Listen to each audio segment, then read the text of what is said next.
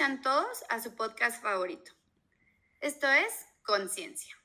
Somos Pamela Cordero y Mariela Sánchez y estamos felices de tenerlos aquí una semana más.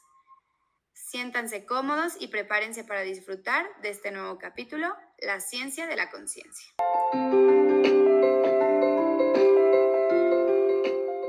Bueno, Pam, pues para arrancar este capítulo, creo que debemos empezar por hacer una pequeña introducción a nuestro público sobre el tema de hoy, el problema de la conciencia. Así es, Mariela.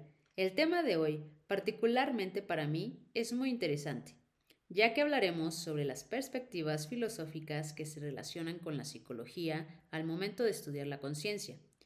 Hablaremos también de los procesos conscientes e inconscientes, así como el surgimiento del cerebro interpretador en la especie humana. Perfecto, Pam. Pues sin más preámbulo, vamos de lleno con nuestro tema. Me gustaría empezar por definir qué es la conciencia. En su artículo La naturaleza de la conciencia, Ignacio Morgado la define como un estado unificado de la mente, cualitativo y subjetivo, una de cuyas formas más especiales es la autoconciencia, que nos permite darnos cuenta de que nos damos cuenta y reflexionar sobre nuestros propios pensamientos. Existen diferentes teorías sobre la autoconciencia. Una de ellas es la de Damasio, que sugiere que existen dos tipos de autoconciencia, las cuales comparten contenidos experienciales y fenomenológicos, la noética y la autonoética. La primera es más antigua en términos de evolución y es el resultado de la interrelación entre la experiencia presente y la memoria del individuo, es decir, la relacionada con el saber. Por otro lado, la autonoética es más reciente y se relaciona con la memoria episódica, la que nos permite reexperimentar nuestro pasado y proyectarnos hacia el futuro. Otra definición interesante es la de los autores Tirapú Ustarros y Goñi Sáez, quienes la definen como el resultado de una serie de procesos neurobiológicos en el cerebro. Mencionan que se puede afirmar a la conciencia como algo integral y que se haya unida al concepto de subjetividad. Si ponemos atención, las dos definiciones incluyen que la conciencia es subjetiva e integral. Otro dato interesante es que la conciencia se ubica en la corteza cerebral y es quien nos dota de capacidad para interpretar y responder al mundo. Es de gran importancia mencionar que Chalmers un filósofo australiano, propuso el problema blando y el problema duro de la conciencia. El primero se refiere a aspectos como la atención, el conocimiento o la vigilia, y el segundo a conceptos más profundos como la autoconciencia o la cognición social. Adicional, hay un tema bastante cautivador que nos habla de la paradoja de la autoconciencia, ya que por un lado buscamos percibir el mundo de una forma similar a la percepción de los demás. Y por otro lado, necesitamos una interpretación subjetiva, única y privada de la experiencia. Interesante, ¿no lo creen? Es decir, los seres humanos necesitamos percibir el mundo como los demás lo perciben, para poder interpretar el mundo e interactuar con él como una persona normal. Más concretamente, de una forma sana.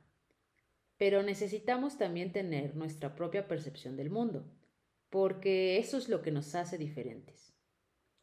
Otro tema cautivador, Mariela. ¿Te imaginas poder viajar en el tiempo? Pues la mente es capaz de hacerlo. De acuerdo a Tulving, quien ha añadido el término cronestesia, el cual se refiere a la capacidad neurocognitiva para expresar la conciencia del individuo en una dimensión temporal y en relación a su misma existencia, es decir, su propia existencia y la existencia de los demás. La cronestesia hace referencia al recuerdo de los distintos eventos y hechos de nuestra vida, y también la planificación del futuro, por lo que la cronestesia y la conciencia autonoética relacionan la conciencia del yo en el tiempo. Aunque es importante mencionar que los conceptos yo y tiempo son diferentes para Tulving y Damasio. Retrocediendo un poco, primero debemos aclarar que la mente realiza dos tipos de procesos, los inconscientes, que se llevan a cabo de forma automática, y los conscientes, tales como la percepción, la memoria, las motivaciones, las emociones y el lenguaje. Tienes razón, Pam. Creo que es por esto que se considera la conciencia como un todo integrado que puede percibir al mismo tiempo olores, colores, formas y sonidos, estemos conscientes o no de ellos. Aunque perciba cada uno a velocidades diferentes, la percepción consciente de estos será siempre coherente y continua.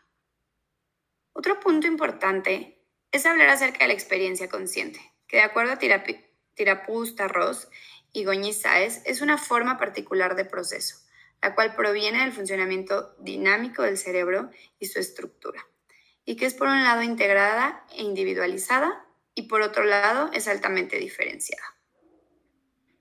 Pero entonces, Pam, ¿crees que la conciencia es en realidad el proceso en el cual un ser humano está atento a un fenómeno? No, Justamente creo que ese es el concepto que muchas personas tienen sobre la conciencia, y es una pregunta que muchos nos hicieron en nuestro foro.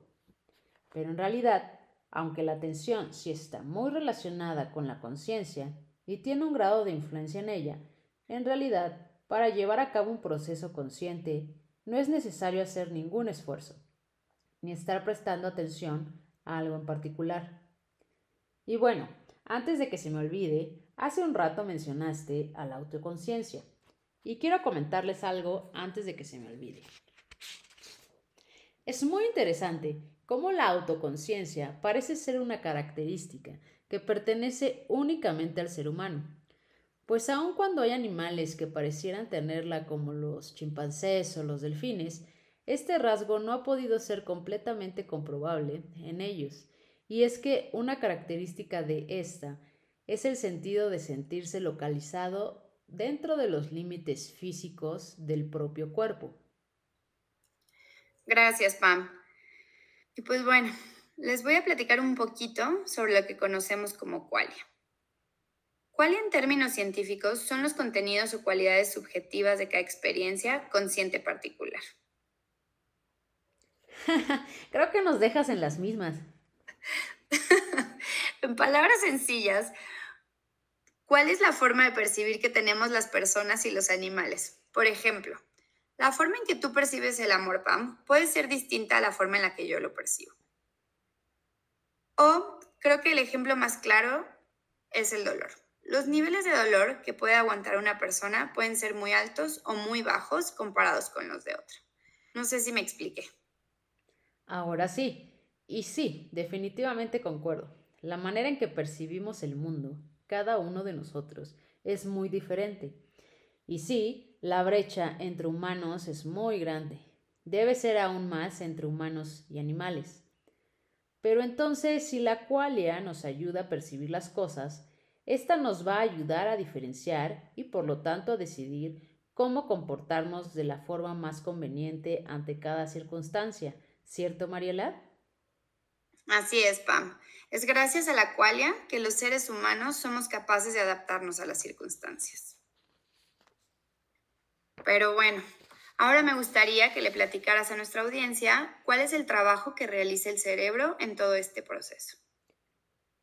Claro, les voy a platicar.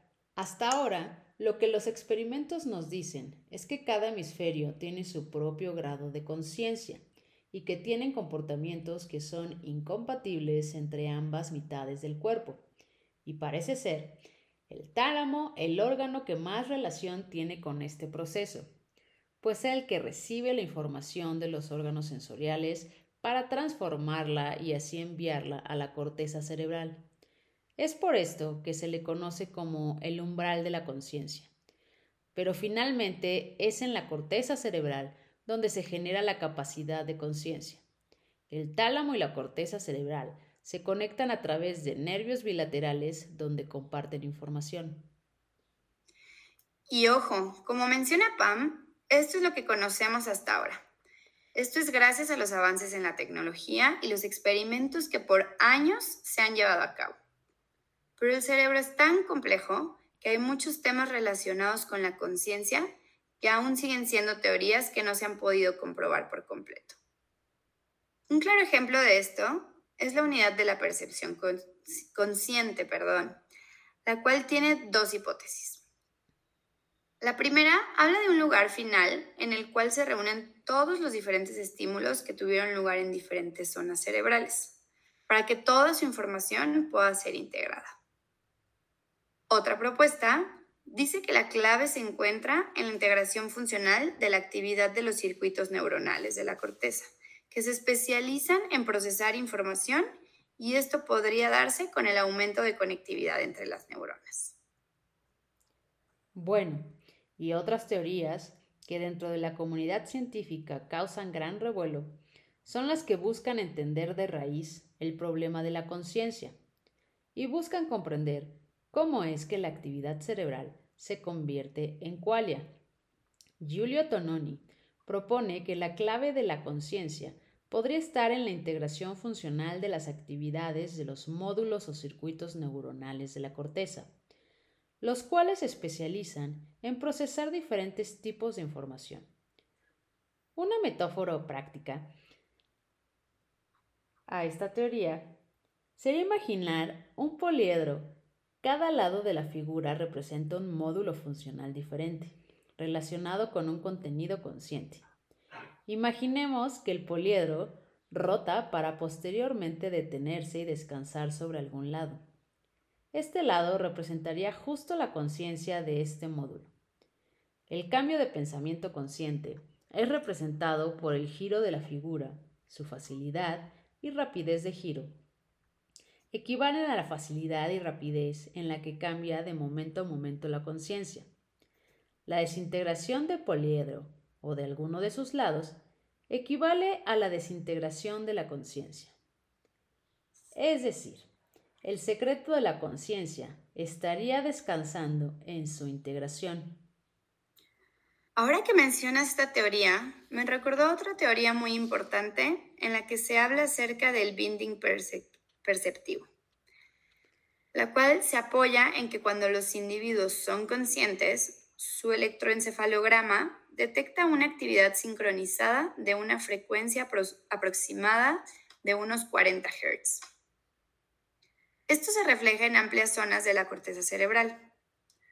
Rodolfo Ginás es un neurólogo colombiano y uno de sus principales impulsores de esta teoría. Es decir, cree que la frecuencia de 40 Hz, que son ondas gamma, de actividad sincronizada, podría ser necesaria para que el cerebro pueda generar conciencia.